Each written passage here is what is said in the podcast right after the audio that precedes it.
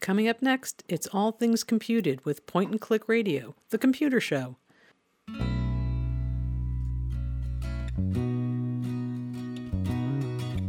Surviving power outages, how to keep your computer on.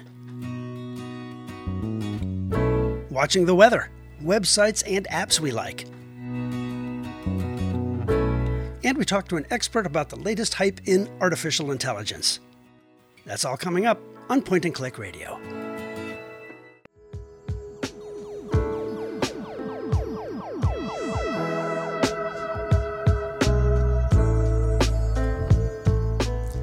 Good evening, everybody, and welcome to Point and Click Radio. This is the bi weekly computer show here on KZYX, the place where we answer your computer questions and bring you the latest computer and internet news. I'm Jim Heid. And I'm Toby Molina at the Point and Click Research Desk. And Bob Lutton has the night off, and this show is pre recorded, so we will not be taking calls tonight. But we do want to welcome you to our first show of 2023, and what a month we've had so far. One of the wettest and stormiest in recent memory. It's been a great time to be a pond or a well or a frog, but not such a great time to be a tall tree, a motorist, or a telephone pole.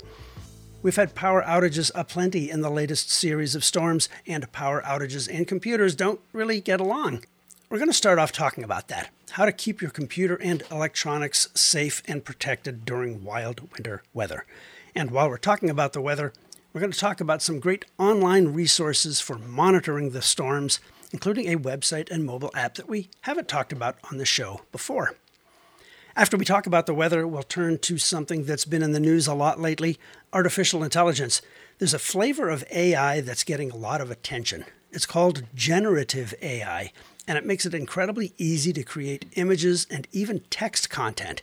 Maybe you've played with it. There are a lot of free websites and apps that let you experiment. It's controversial in some ways, and I recently spoke with an expert to get some insights on the hype. We'll hear that in the latter part of the show, but let's start out with power, and let's start by covering the ways that things can go wrong when it comes to power. The most obvious is the outage. That's when the lights go out. The power goes out and you're dark. The second is what's called a sag, and that often happens not even during stormy weather, but more commonly when some high amperage or high wattage device comes on in your house. Maybe the dryer turns on and it's on the same circuit as your computer, um, and you see the lights dim briefly. The third flavor of, of power problem is the brownout. And that does happen in storms oftentimes. Maybe a tree a limb brushes across a power line, or there's an outage somewhere else on the grid and the circuit you're on is affected. And you get what they sometimes call partial voltage, where the, dark, the lights don't go out, but they go dim. Um, that can obviously cause problems with, with computers and also with appliances like electric motors. And then finally, there are surges. Um, they're sometimes also called transients, and that is a spike in the power when the power goes above the normal 120 volts or so that is supposed to be in your wall outlet. That can fry equipment. That and happened to us recently. That's yeah, it did. Yeah, we had a neighbor who. Uh, well, it was the lightning strike that we're, we're told. Yeah, just a couple of a couple of weeks ago. Blew out a bunch of transformers. Blew out a, a neighbor's smart meter. A neighbor's smart meter. I mean, literally blew up. There were pieces of it scattered around her yard. And what we didn't realize was that ours was blown up as well. It was just less apparent. Yes. You needed to look inside it, to it, see it, the burn marks. It, it died of internal injuries. but it took it uh, it killed our car charger. Yeah. Yeah, and that yeah, that's and, and that can happen when transformers go out and basically when the weather is wild, wild things can happen to the power aside from just simply going out entirely. And the best thing you can do is to put something in between your computer and the grid. And that is an, uh, an add on called an uninterruptible power supply, or UPS, not to be confused with the brown trucks that bring biscuits to your dogs.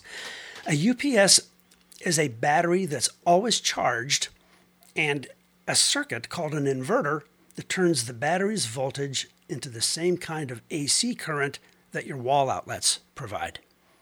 When there's a power outage, the UPS kicks in pretty much instantly, providing power from the battery and giving you anywhere from 5 to 15 minutes of time to save your work and shut your computer down safely. And that really is the point of the UPS is not that sudden loss potentially of data. And Right. really it's for it's for people to spend that kind of money. It's for people who may be working on something and if your computer, you know, if you're working on a laptop, it's charged. Right, you don't need It's not one. it's not going to just snap off. Right. when the power, in a way, a, a laptop has its own UPS. Right, unless you have a laptop that's old and the battery doesn't stay charged and you have to have it True. plugged in. Um, and if you lose power, it will die as well. Um, really, UPS is when you want to give yourself five to 15 minutes to get it together and shut things down wisely. You don't need that with a laptop, Yeah. uh, theoretically, if it's well charged, because you've got that time. In fact, you probably have a little bit more time to watch a couple TV shows if you want to while the power is out. But this is really if you're working on desktop machines, um, equipment that doesn't have its own independent battery. Um, so you can shut down, save your work, um, shut down the machine uh, in the accepted way to do so without it having just to snap off. And, and that's an important point. It's not even just like, hey, I was working on a Word document and I lost it because the power went out. But when you shut down a computer using the shutdown command, the operating system, whether it's Windows or Mac OS, it kind of does some internal housekeeping and it, it, it, goes to sleep with a nice it's the difference between going to sleep with your head on a pillow and getting conked over the head it's a safer way to sleep um, so that extra time to safely shut down is important Also, if you have an external hard drive attached and you just shut down, Yeah. you can do damage to the drive. You could lose information. You could be copy in the middle of copying something over uh, when something untoward happens and you lose your power. So, spending that kind of money on a, a UPS makes sense uh, for a machine that doesn't have independent battery, for a non laptop right machine. so as far as ups's go there are a lot that are on the market We've been buying them pretty much from APC, a company called APC that's been around a long time. They started as American Power Conversion and then shortened it to APC. uh, but other companies like Tripp Lite also make them. Uh, for one that will power a desktop computer and a couple of add-ons, um, figure about $250. Uh, generally, the more stuff you want to power, the more you'll need to spend, uh, since you'll need a UPS that can handle the wattage. The APC website has some great guides to help you pick the right one, and I'm sure every vendor does as well to help you figure out how much you need. One tip when you're shopping look for a UPS that provides what's called sine wave output. sine wave output Without going into all the techie, nerdy details, that just means the juice it provides is the kind the computers and their power supplies like. and they're a little more they're a little more expensive. A little bit more expensive. than a non-sine wave you'll see some that'll say um, stepped wave that simulates sine wave and most power supplies these days are kind of okay to handle those but if you're going to invest in one it doesn't cost that much to get one that provides real sine wave output So one other thing also to keep in mind is that you'll eventually, like all batteries, you'll eventually have to replace the battery in the UPS. Ah, right. In the, um, it, they eventually run out of juice. They get old, sure um, and it's easy to do, but you'll need to buy it. You go back to the vendor you bought it from. They will have replacement batteries. You'll be stunned by how heavy they are. yeah they arrive and you, you receive the package. You're like, what is in here? exactly it's just a block. Uh, so you know it's worth it. Um, it's it is an investment, um, but they really have saved our bacon on any number of occasions. And when the power goes out, you'll hear them. They'll make a sound that'll tell you Right. that they are working. A high pitched and unpleasant squeal, but it tells you that they're working. Um, and then you'll know to go to where that UPS is and shut down the things that it is powering, and then you can reset the UPS so it will stop squealing. Yeah, yeah, and and some of them, um, including a lot of the ones from APC, include software. I've actually never used this. I don't I know if you either. where like say that you're you're away from your desk and you're out running an errand or you're taking the dog for a walk and the power goes out and the UPS kicks in, but it's only giving you about five minutes of power and you're going to be away for 10 minutes. What's going to happen? Well, your computer's going to go dark and not in the good way. A lot of UPSs have a software program that comes with them that you will install on your computer where if the power goes out, the UPS detects it and it runs this program and it causes the computer to shut it down, shut itself down automatically so that even if you're away, it shuts down safely. and as you just heard, ladies and gentlemen, neither Toby nor I have ever installed that software, probably because we're never really away from our computers. It's kind of pathetic, but there it is. And one last piece of old school wisdom when the weather and the power get wonky, unplug things. Yeah, that's true. It just is, instead of spending all this money on surge protectors, obviously we're not all home all the time, but if you're home and it's been like this and you see the power is flickering or you know, you turn to each other in your easy chairs because the power just seemed like it was about to go out, go ahead and unplug stuff that you're worried about. Um, it's just easier than having it fry. And that can especially be the case when we get those rare thunderstorms in this part of the world. Because, yeah, there's no better way to protect your computer or any device or appliance from things that could go wrong on the grid than disconnecting it from the grid. Yeah, so there's some advice for keeping your computer powered and protected when the raindrops are falling.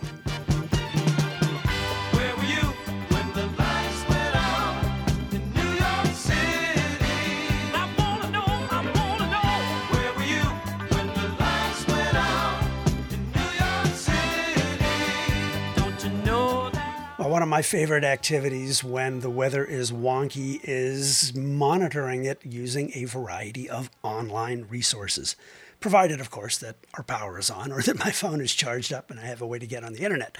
There are a lot of great resources for keeping track of road closures in the area and keeping track of the weather and learning about the weather and learning about what might be happening in the weather in the weeks to come. Uh, the first is, of course, the Caltrans uh, road information uh, site, which um, just go to the search engine of your choice and type road closure info uh, or a similar query, and you'll get right to it. Um, you enter a route number and you can then uh, and then it will report back on whether or not there is a closure uh, for that particular route in our area. And one of the things I would say is that Caltrans does their best, I'm sure, to keep that current, but it is often behind the times. So, very often, you know, as we all do, there are local um, resources like any groups you might belong to on Facebook. I know Yeah. There's uh, we belong to an Albion group on Facebook um, where people are frequently reporting, taking pictures.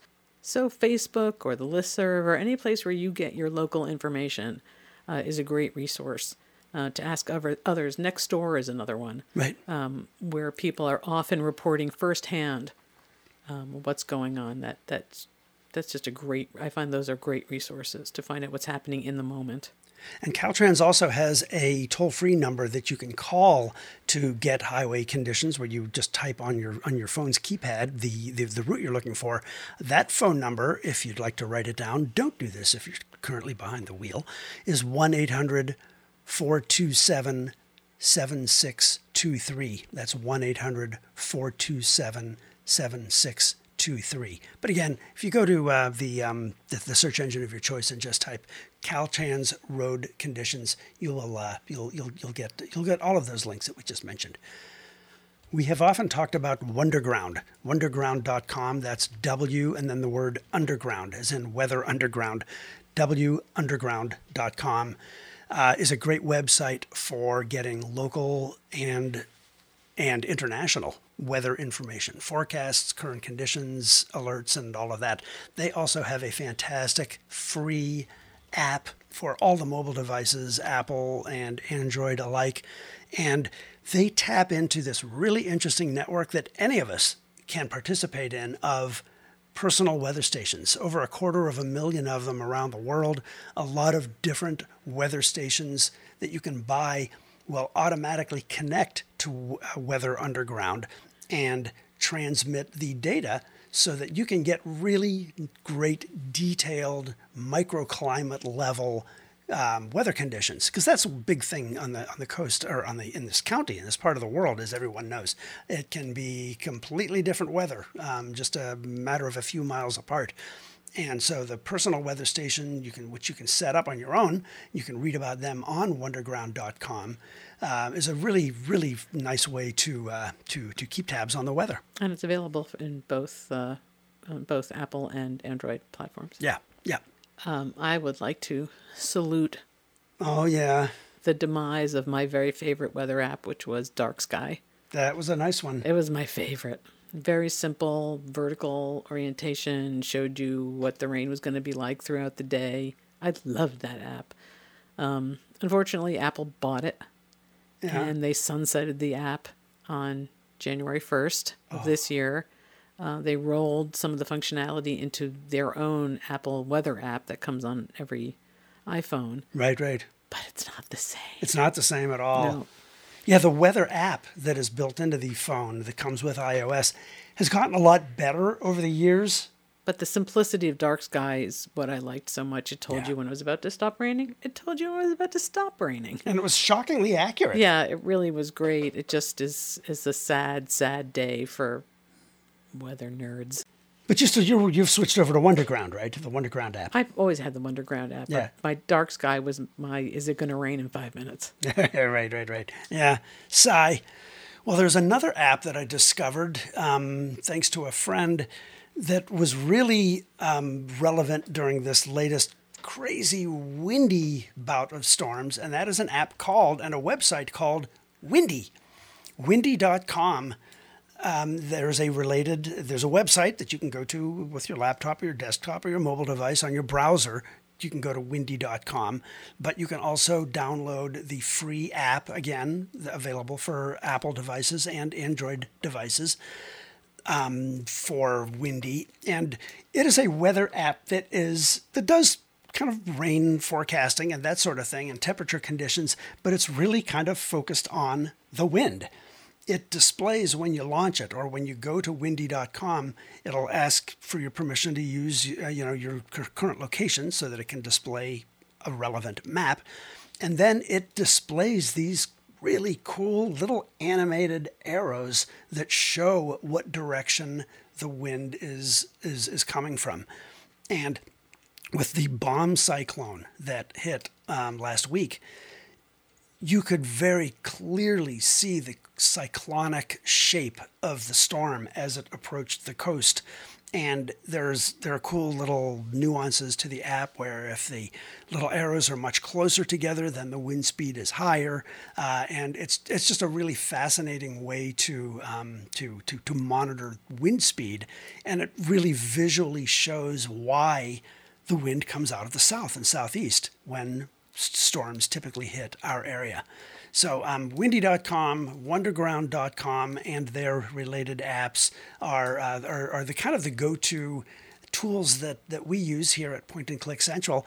And then finally, if you're a real weather nerd and you know who you are, I encourage you to check out a website called weatherwest.com. Weatherwest.com. It is written and maintained by Daniel Swain, who is a PhD climate scientist at UCLA, and it is a fascinating, really geekier than I can comprehend most of the time.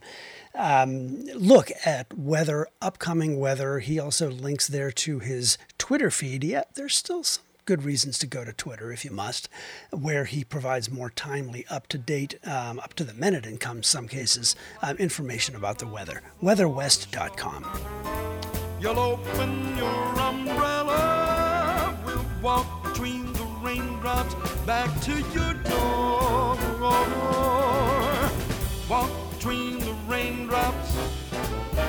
Between the raindrops.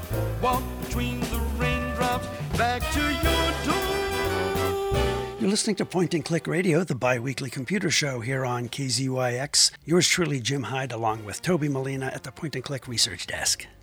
We'll walk between the raindrops to your door. If you've been following the news in business and tech, you know that 2022 was not the best year in the tech world.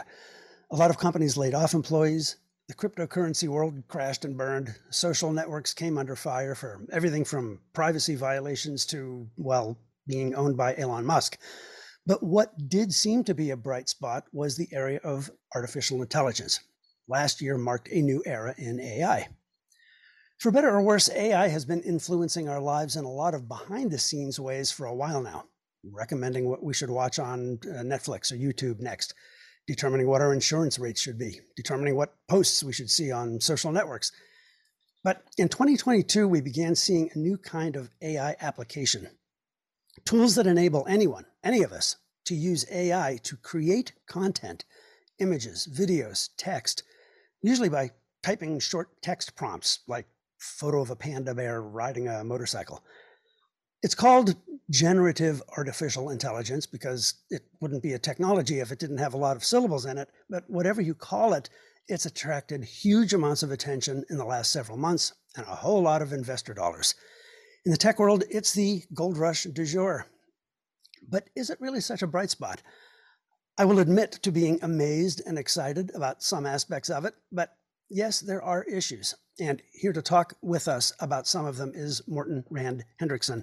He's a friend and colleague and a senior staff instructor at LinkedIn Learning, and he's written and lectured a great deal about topics regarding ethics in technology and these days, artificial intelligence. Morton, welcome to Point and Click Radio. Thank you for having me. So there's so much to talk about surrounding this stuff. Let's begin by giving our listeners a foundation to build on. Right now, the two shiny objects in AI are image generation and text generation, correct? hmm In the latter half of 2022, we suddenly got this massive influx of these new tools that were very, very powerful. And uh, especially people on social media started talking about them and using them because they could see that, hey, this makes my job easier. Hmm. Um, and that started this massive snowball that we're now uh, seeing go full speed down the hill. Um, there, there's these tools, like like you said in the intro, nothing is new here. These tools have been around for a long time. What's new is that we now have direct access to the tools themselves. So we're not talking to a service that may generate something for us. We're talking directly to this so-called AI that would that we can instruct, right?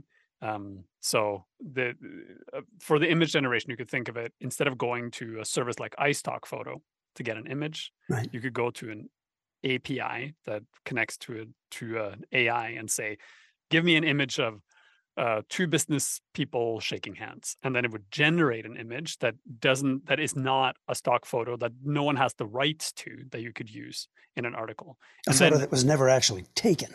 Yes.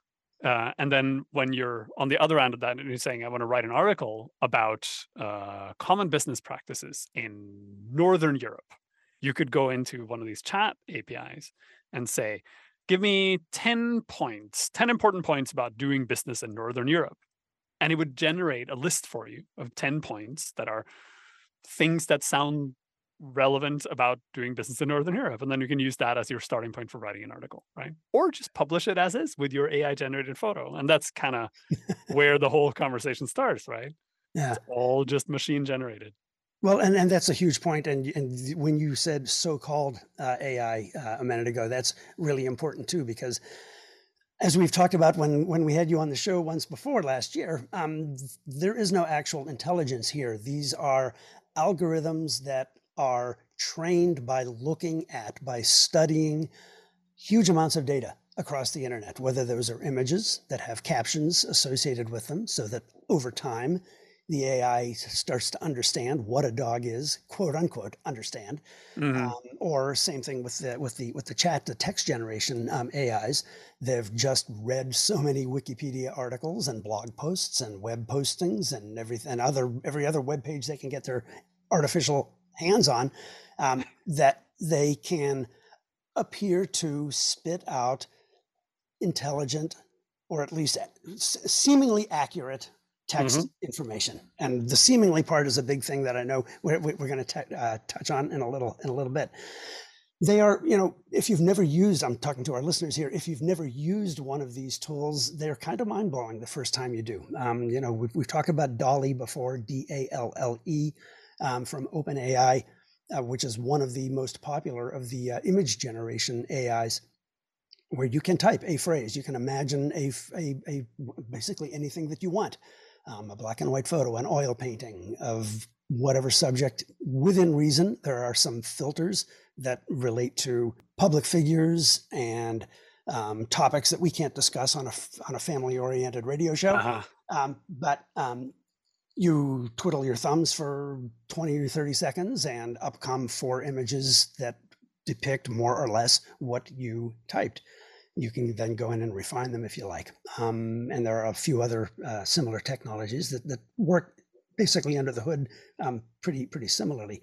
And with the with the Chat GPT tool, which is the the shiny object in the text generation world, it's the same except for text. You can say, you know, who is Morten Rand-Hendriksen is a good example, Yeah. or or give me ten points about doing business in, in Northern Europe, as you said, and and a passage of text will come out um, with, uh, well, with no typos generally, but not necessarily accurate. So they're kind of just incredible to use. You really you and they are to your point. They're kind of one of the first, or they're they're the first public facing, as we kind of Mhm. say in the tech world, public facing applications of AI, where you can directly kind of reach in there and say, give me something based on all of that scraping of the web um, and the internet that you've done. And it's really easy to just kind of be smitten by it at first and say, wow, this is incredible. This is the future. If you're an artist, it can be kind of terrifying because there's an angle of, well, is this going to take my job away? And there's an angle to that I know you've written about too. I think, I think is really interesting. Um, and I think it's that shiny object, that initial impression of, wow, this is mind blowing, that has gotten so many people saying squirrel with, the, Yeah. with the dog out the window, looking out the window. Yeah, there's something about AIs that's very similar to when you're walking down a street and you turn your head slightly and you see yourself in the window, right? You see your reflection and you can't you can't help but look, right? It's it's this instinctive thing when you see a reflection of yourself, you automatically get drawn to it. And what these machines that we've chosen to call AIs are doing is just reflecting ourselves back. Mm, Um, and it's really important to understand that the term artificial intelligence is a marketing term because there's nothing intelligent there. There is no intelligence whatsoever. Um, when we talk about artificial intelligence in a science fiction sense, what we're talking about is so called generalized artificial intelligence, meaning a thing that was artificially generated that thinks like a human being, that has its own ideas, that has its own reflective values, that can have opinions about its own opinions, mhm. um, that can have feelings about its own feelings, that is intelligent and conscious and a being in its own right. What we have now are regurgitation machines that uh, look at patterns in the data we feed them. And then when we prompt them to give us back some data, it'll just fall down a decision tree and say, "W- th- generally speaking, when people say these things, what they want as an output are these things. We'll make something that looks like that, right? And uh, but there is no intelligence behind it. There's no intent behind it. There's no uh, weirdly for me to say, but there is no politics behind the actual output itself. Um, the intent and the thinking and the politics and the design all happens in construction of the algorithm that powers them. There's nothing original in anything it produces, and there's also no comprehension of what it's doing, right? Um, which leads to, uh, which puts us in a very awkward position of this. Um, what is it called? Like the uncanny valley of you're you feel like you're talking to a person, except there's no person there Yeah, yeah. and you the person the thing that appears to be a person is super confident about its information but there is no actual thinking going on there. So when you're asking it a question you're not getting an a answer that someone thought through. You're just getting a mathematical equation of when people ask questions like this the types of answers we generally get are this kind of answers and here's an example of that. Yeah.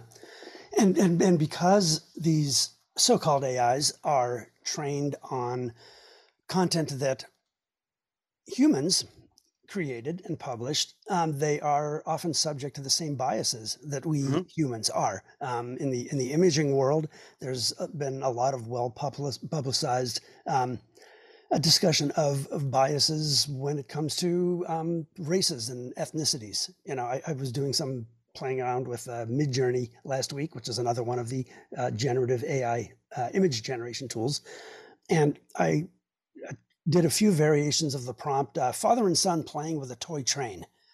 Mhm. And in every case, it was a white male and a white boy, and it was had a very kind of Currier and Ives, you know, Lionel train ad from the 1950s kind of vibe to it.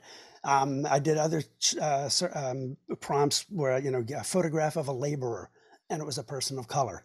Photograph of a of a lawyer, and in that case, it did give me a couple of persons of color. Um, but you can st- if you if you do more and more of those, asking for certain types of jobs or certain types of scenarios, you will often see the kinds of biases that are reflected in in the real world.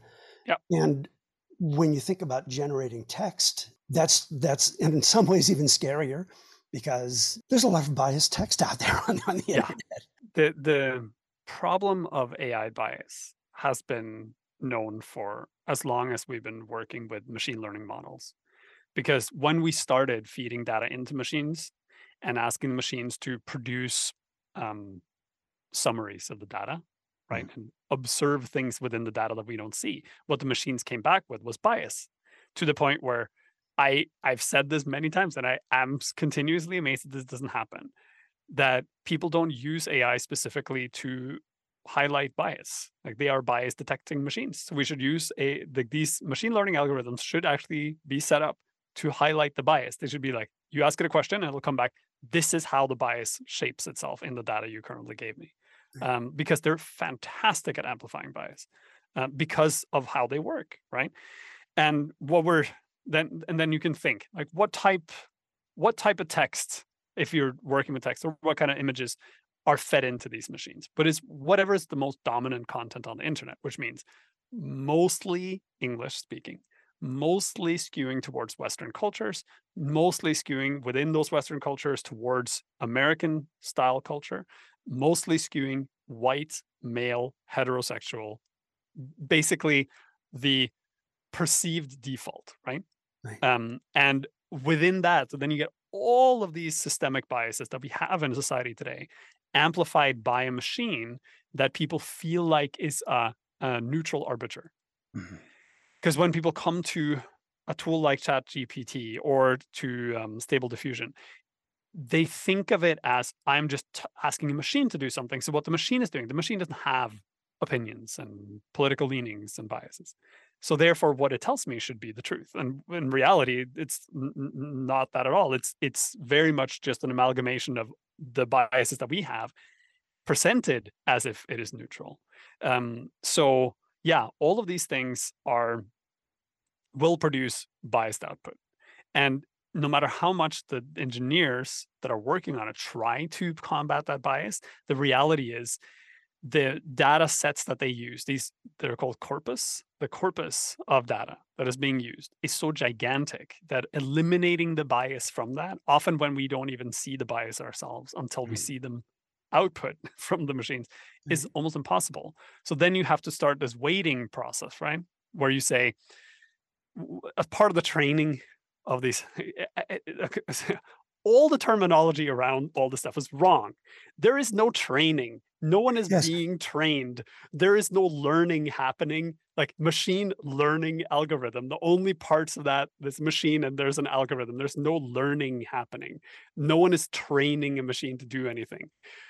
What we're doing is culling the data sets and culling the outputs. So the way these um, machine learning algorithms work is you would give it a bunch of data and then you would prompt a question to it. You'd say, like, give me the summary of this data. And then it will give you the summary back.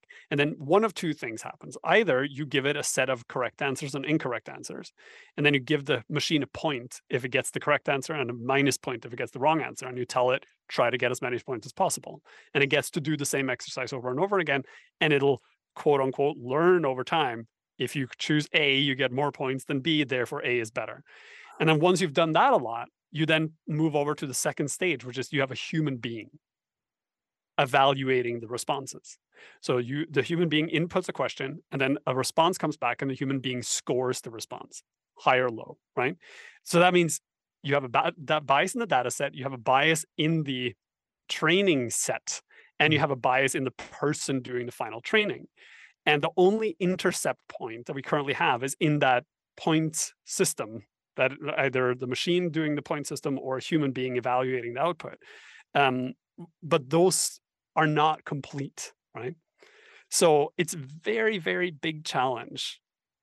And because the main corpus that exists for images and for video and for audio and for data comes off the internet, and the internet content tends towards certain things, then these machines get trained on those certain things, which is why if you look at a large volume of images produced by, for example, Stable Diffusion or DALL-E, what you'll notice over time is they have this AI quality to them. Mm-hmm, totally. There's this certain aesthetic Yeah. that leaks out, and the, you know they're different styles, but you start being able to just intuitively recognize it, right? Almost to the point where I want to like dive into Robert Pirsig and like uh, the metaphysics of quality. Like people cannot define what quality is, but they can point at it immediately Right, right, right. that's what we're getting at. There's this when you see enough AI generated images, you start recognizing them for that to the point where there was a news story this weekend of an artist that got kicked out of some collective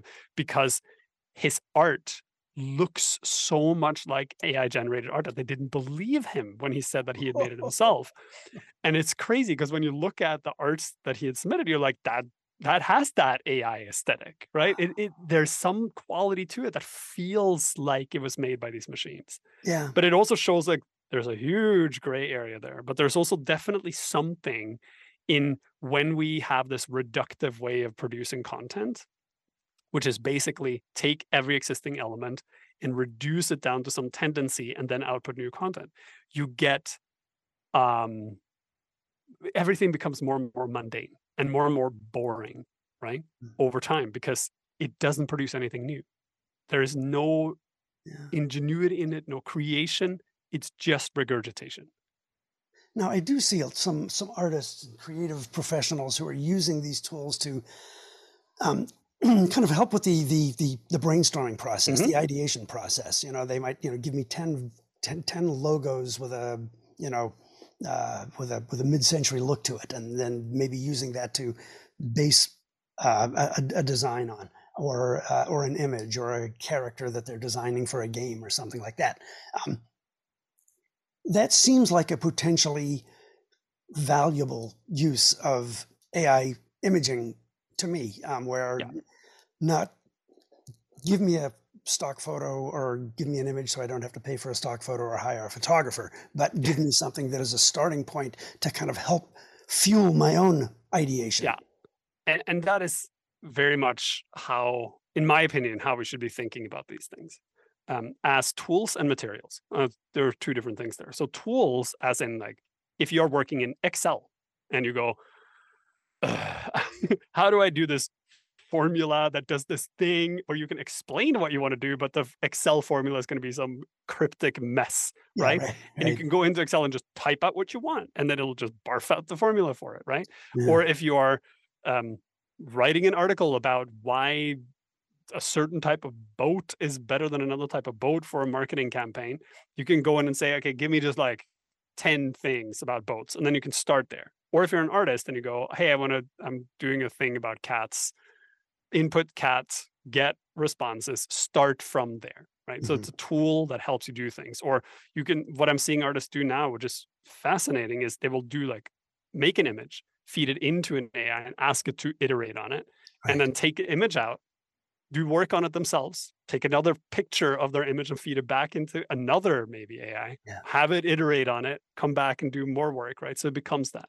But Yeah. there's a substantial difference between that and creation, right? So this this uh, conversation around will AI replace insert human creativity version number four is really not a meaningful conversation because there is no creation happening.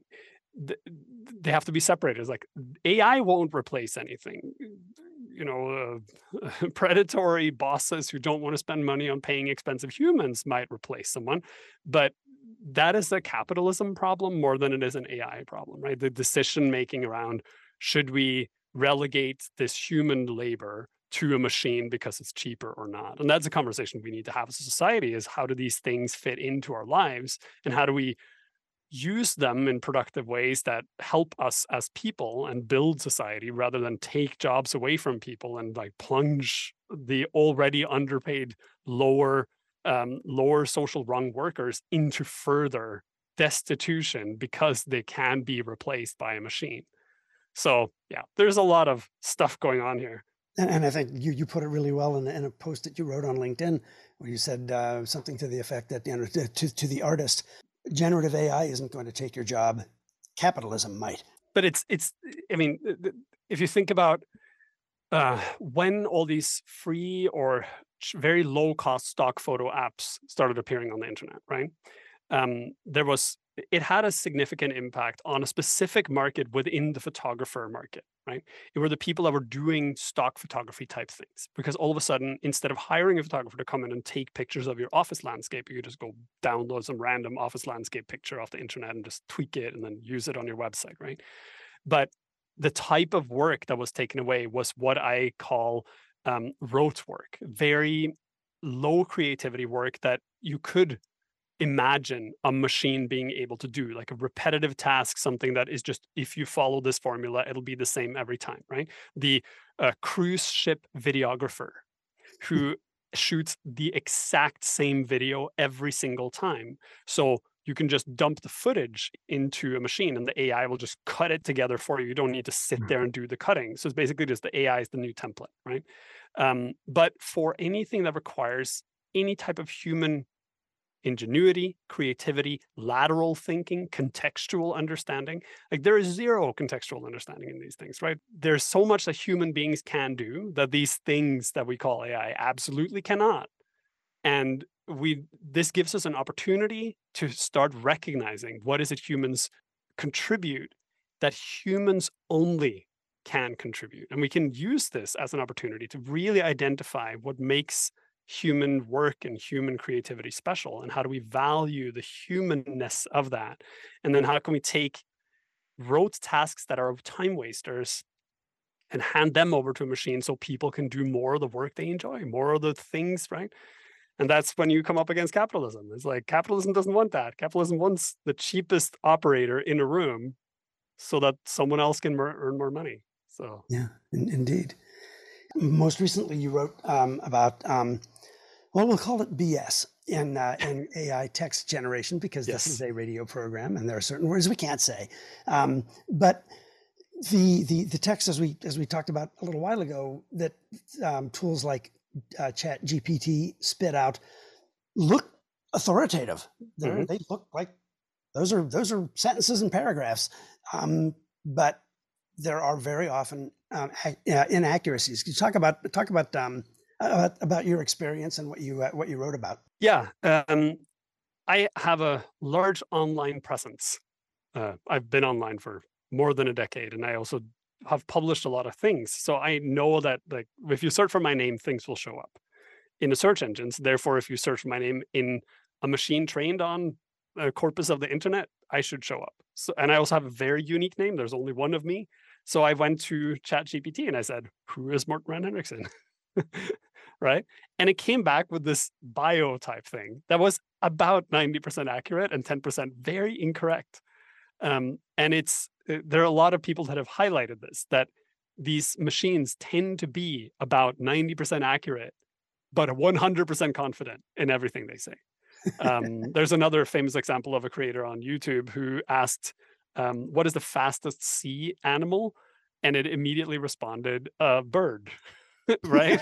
because it is the fastest thing, and it does go under the water. You know, it's the one that dive Sure, bombs, right. right? So it does move very fast under the water, but it is most definitely not a sea animal because it's a bird, right? Right. And the context breaks there.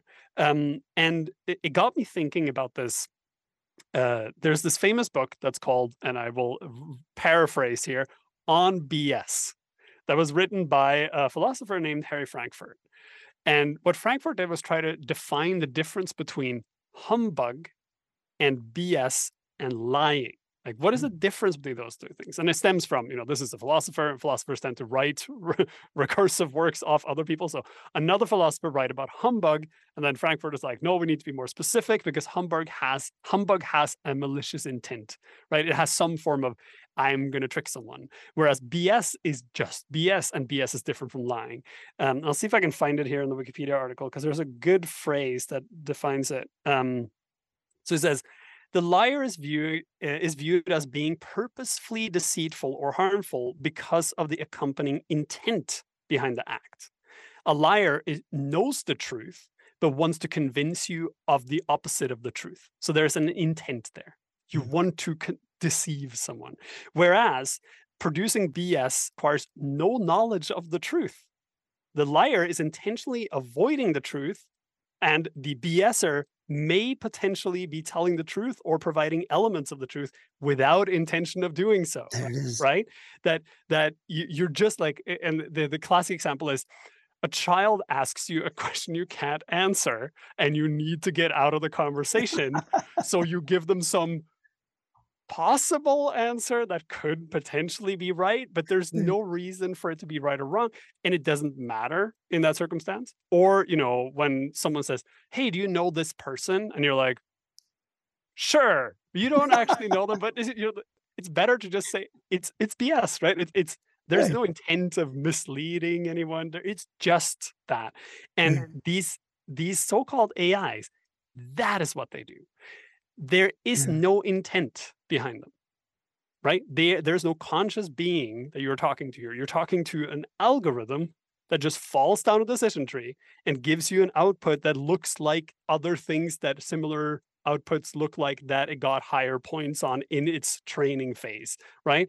So there's no intent behind it and it'll present it as if it's truth because when we write things and put them on the internet we write them in a very authoritative way and it's just reflecting our own writing back to us. It is the mirror we're looking at.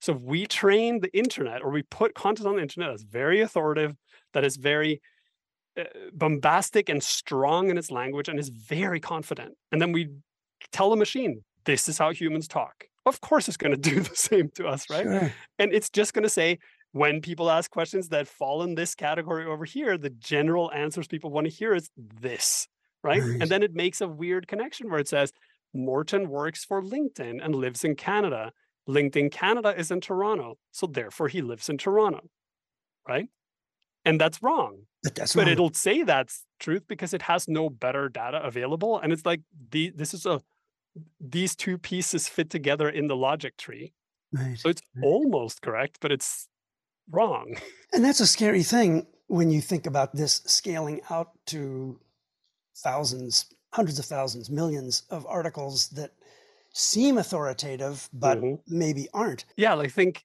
uh, one of the first things that happened when when chat gpt was released to the public was a bunch of people immediately made the logical leap which is this is better than google Mm, mhm. because when you go to Google, you can search for something and then you get like a ton of ads, and then you get a bunch of index answers that are links to websites. Whereas what ChatGPT will do is give you like a human language answer, right? Um, and the term better than Google, I, I interpret to mean when I ask Google a question, Google will give me a link to something and I have to go dig inside it to find it, right? Whereas when I ask G- ChatGPT the same question, it'll actually give me a human language answer that is sourced probably from the same place, but is more of a human language answer, right? And there's no opportunity for you to to to weigh in your own mind each of those links. This looks Uh-huh. like an authoritative website. And it this doesn't looks like say BS. the source is. Right. It just says, right? Um, and uh, you can see like there's no question that a search giant, likely some a search giant that rhymes with swing, perhaps, Fair enough. or ring, will will probably incorporate something like this into its service, right? And we will get a new type of algorithmic response from a search engine than what we have previously, which will feel very much like talking to an authoritative person who is thinking about what they're saying, while in reality, it's a machine learning algorithm that is providing BS that is that tends towards the truth, but only about 90%. right. That's a scary prospect. And then the other scary, uh, yet another scary prospect is over time, more and more of this content is being published. And if these algorithms are being trained on the content that's on the, that they find on the internet, then they will be increasingly trained on stuff that they've created. And that seems fraught in its own way. Oh yeah, the the regression loop of of uh, AI training is, I mean, the the the maybe the more disturbing part of that is you can already see that happening in people. Right? Um, yeah. so if you uh, spend too much time on a so- social media app like TikTok, for example, like I do, I spend way too much time on that app because I just found it fascinating. What you'll see is there's this very strong tendency for people to start out being like, hey, I'm just going to join this app and post random content about the squirrel in the tree. And then over time, they'll see that certain types of content gets way more engagement than other types of content. So they start forming their content, shaping their content to fit these molds, Okay. right? And the molds are generated by um, are, uh, by algorithms, and the algorithm's only purpose is to expose people to more content to generate more income from ads, right? Yep. So what happens over time is if a creator is successful in some format, other creators will see the success of that format and will try to emulate it. And then you get this trend happening where more and more content gets shaped and sized and fit into this particular shape and size and fit because that's what the algorithm says is what generates, right? So now you have a feedback loop. You have human beings generating content to please the algorithm. The algorithm feeds them the content that the people are making, and then you just get a loop. Right. And it becomes more and more pervasive to the point where, like, you notice that all the YouTubers have these giant condenser microphones now.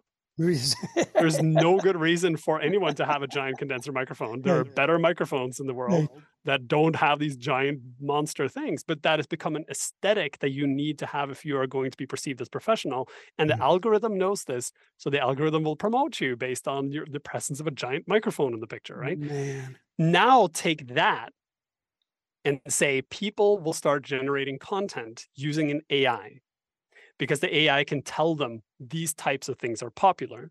So they will then start generating content based on input from the AI. They put that content into the world. That content matches with the parameters for the advertising AI. So that will then get boosted. The AI will then be trained on this data that is human created, but AI prompted. And that will train the AI back to just make this more and more tight spiral of content, right? So that's not even the AI training itself, because I think the AI training itself might be solvable in that you can, like, they're working on figuring out how to fingerprint AI output so that the AI will recognize, hey, this was output by an AI. Wow. But the second you have a human being using the output of an AI as the starting point for something, and then shaping their content to match the advertising algorithm to get more engagement and earn more money, then you're bypassing any filter, uh, any fingerprinting, and you'll s- still get this accelerated spiral. Right? So This the kind of- real solution here is we need to get rid of the advertising AIs because they're the ones that will cause this loop to happen. Okay. But that requires a restructuring of the financial system of the entire internet. Right? Yeah, that's not going to happen. It's just this kind of AI inbreeding kind of thing that you know is, is that we're at risk of. Wow. So to wrap up, I mean, the average point and click radio listener who's listening to this and maybe intrigued with these tools and, and playing with them, or maybe somebody who's already more advanced and, and immersed in them more. What what can society do? What can we as individuals do to attempt to um, enforce some degree of ethics in the application of this stuff, the uh, kind of a reality check of what they're capable of, what they are and aren't. Um, you know, how, how should we think? How should we be thinking about this? If we don't talk about the future, the future becomes something that happens to us, designed by other people. That's the simple answer. We as a society don't talk about the future. We generally just observe the future being constructed by rich corporations or people with grand ideas who have backing of VC companies. We need to get back to having conversations at our dinner tables, hmm. in our houses of worship or houses of hanging out or bowling alleys or parking lots or whatever you may find yourself among other human beings about what futures we want to build for ourselves and for the people around us. Because none of this thing like th- there's no such thing as inevitable technology. There's no such thing as inevitable use of technology inevitable things that may that will happen because of technology. There's only human beings using technology either passively the way that we've been instructed to use them by the people who make money off our use or actively in hey this thing can be helpful for me in my job. And i think we're at this very small inflection point like this is a huge inflection point but we have a very small runway here where we now have full access to these ai type things that are giving us the capabilities and the tools and the materials to do things that we previously were not able to do.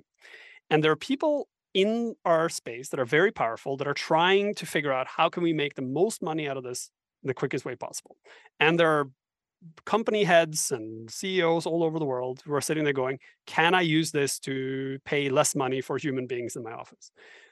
Our job then, as normal people who don't have that power, is to sit down each individually and try these tools and figure out how do they fit into my life and how can I add value to my life through these things? What can I make it do that will somehow alleviate some pain point in my life?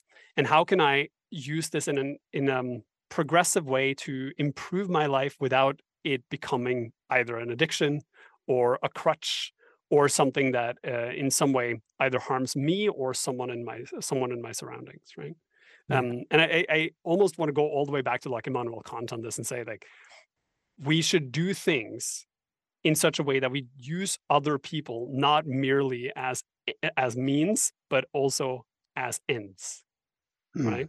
That we need to approach everything we do not only as if I do this, then I get a leg up on my coworker to an increased salary or whatever, but actually think like, how can I use this tool to make my work easier so that I can focus on doing things that are more important, use my humanness, my human brain for something more meaningful to me and to the people I work for, and grow a better community, a better family, a better society out of that. Talk about the future. Talk about the future. Well, thank you so much for the sharing the insights as always, um, and uh, and for the time. Thank you for having me. You can keep track of Morten Rand-Hendriksen's online doings and other activities by going to his website, mor10, that's M O R 10, mor10.com. Artificial intelligence, what do you think? Yeah, very, very interesting. You know, I think one of the things that's important to remember is that artificial intelligence is just that artificial. Yeah. It is not intelligent. It is not thinking. It's really more of a marketing term Right. than anything. That doesn't mean these tools aren't really amazing and really cool and significant and bring with them a lot of potential baggage. We will be covering them and related issues as we always do in future installments of Point and Click Radio. But for now, that's going to wrap up this edition. Toby, a pleasure as always. So nice to be here tonight, Jim. The power's on. How could it not be? Delightful. We will be back with more of this madness in two weeks. In the meantime, everybody, stay safe, stay dry, and uh, and keep an eye on the weather apps. Good night, everybody. Good night. This has been a production of Mendocino County Public Broadcasting, KZYX Philo 90.7 FM, KZYZ Willits and Ukiah 91.5 FM, and Fort Bragg at 88.1 FM. You can find more content like this on our website at kzyx.org and consider donating by clicking the red donate button in the upper right corner. Thank you for listening.